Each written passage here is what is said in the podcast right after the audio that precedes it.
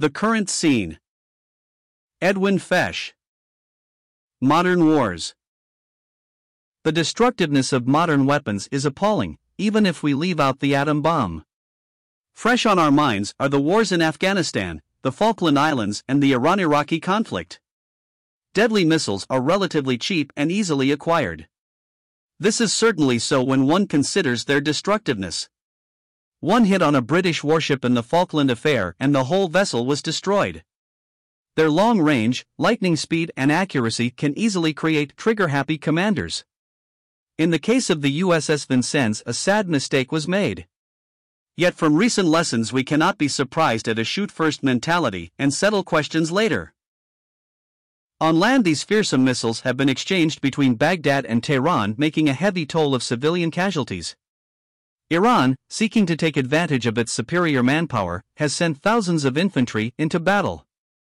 These waves of attack were composed of boys that were mercilessly mowed down without significant gains, a repeat of the tactics of World War One of over the top into no man's land. A million casualties from this war is considered a conservative estimate. The present ceasefire is creating a sigh of relief not only among neutrals of the area, but is very agreeable to U S foreign policy. If it were not for the West's vital interests, particularly oil, they would have callously left the war to its own destiny. The threat of a dominant power arising in the area has been stayed for the present. However, in the light of Ezekiel eight, a crusade against Israel includes Iran, Persia, in the end times. A concerted effort is yet to arise whose aim is to settle the Jewish question once and for all, eliminate the nation. Success will almost be their reward, and Isaiah describes it perfectly. And the multitude of all nations that fight against Ariel, Jerusalem, shall be as a dream of a night. It shall be as when a hungry man dreameth, and, behold, he eateth, but he awaketh, and his soul is empty. So shall the multitude be that fight against Zion. twenty-nine seven to eight. This rude awakening to reality will be realized by the second coming of Christ as the Jewish Messiah, as prophesied in Zechariah twelve to fourteen. Still on the subject of modern wars, we make a different discovery in Afghanistan. There the Soviets poured into the conflict their best men and equipment and were not capable of victory against hide-and-seek guerrillas. This has proved to be their Vietnam. Yes, Jehovah is the God of battles and the final arbiter. The Bible has some good advice about the declaration of war. Solomon in his wisdom wrote, "In good advice make war," Proverbs twenty verse eighteen. Our Lord spoke of a king who, confronted with an aggressor with superior numbers to his own, had better wisely seek a deal than fight. When two boys get into a fight and an adult intervenes, the first cry to be heard is, "He started it." So with nations, it is the one that initiates the war that often loses public support and sympathy. This has some balancing influence. However, in such a world as this, America has no choice but to arm to the teeth. So we can expect the arms race to continue and even more deadly weapons for offense and defense to be invented. All proves that this is not the age of Messiah's visible reign, but in the Father's appointed moment he will come and tarry not. Watchmen, what of the night? Is a new day about to dawn upon this plagued, overpopulated, and war-tortured planet? Both of the men that are now running for the presidency of the United States of America are promising a new day for all of us. This may turn out to be nothing more than politics, since the electorate is hankering for a change from past failures. This is a trait of human nature. No matter how good things may be, new ideas become exciting. We like to hear men prophesy smooth things. Isaiah encountered this fact when his people demanded of him, "Speak unto us smooth things." He did just that when he spoke of the coming Messiah and gave glorious glimpses of that millennial day. Certainly in the area of geopolitics, some balmy zephyrs of peace appear to be descending upon the world. Russia is changing her leopard spots, or is she? The short-range missiles on both sides of the European front are being liquidated. The Soviet pullout of Afghanistan creates a sigh of relief. The Arias peace plan for Central America has so far produced a nominal ceasefire. We now have reasons to hope that the bloodbath in the Persian Gulf has reached a cessation of hostilities. In the six-year war between Iraq and Iran, there have been a million casualties and countless others maimed for life. Many of them boys and teenagers.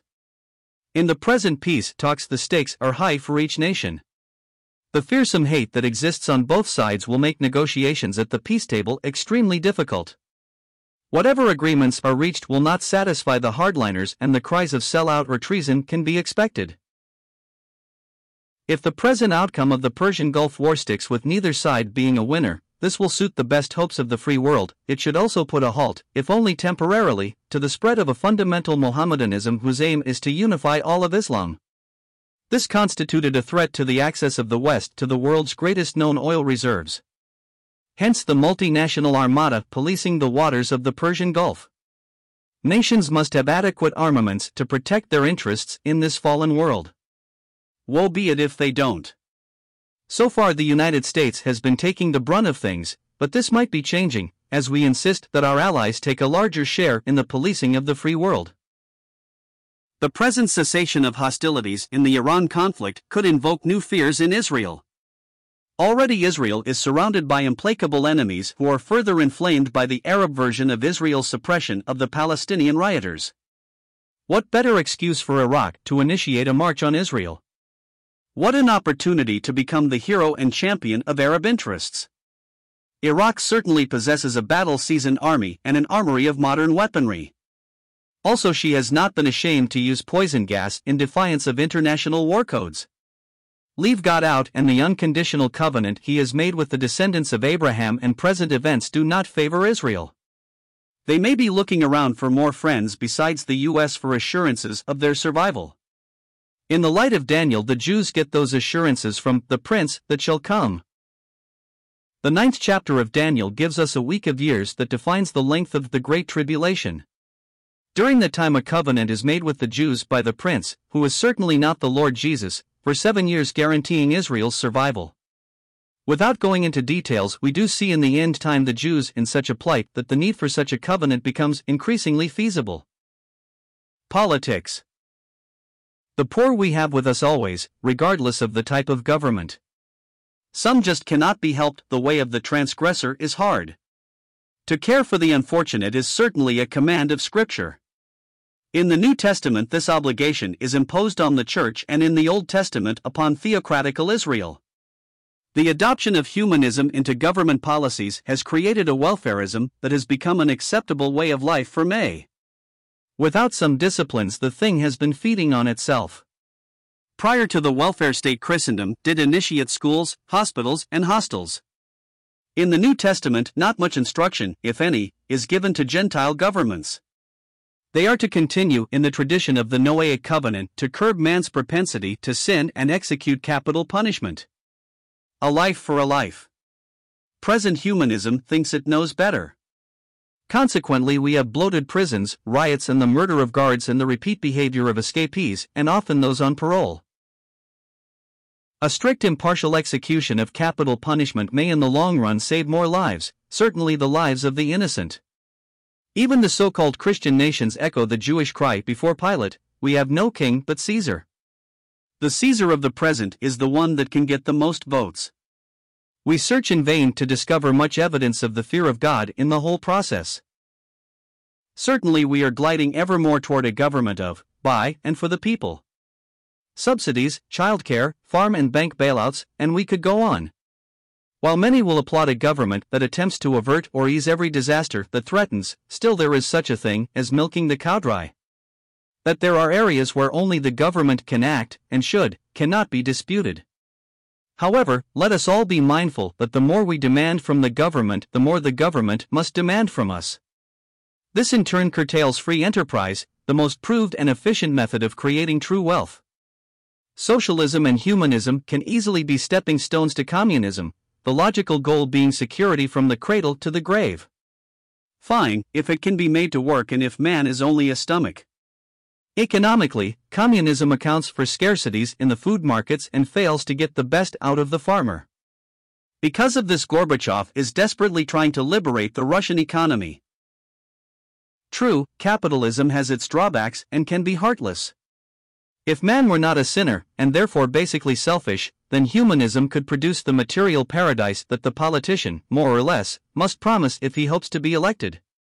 Actually, God is always upsetting man's Tower of Babel, or shall there be evil in the city, and the Lord hath not done it, Amos three verse six. Somehow the Lord is trying to get through to us that what happened in the Garden of Eden was real and its effect will always catch up with us until the Lord's promised return to the earth. The conscientious voter should consider what is best for the country, not some single issue. It is disturbing to observe some of the ingredients a candidate must resort to in order to be elected. Sometimes dirty politics. No holds are illegal providing you win.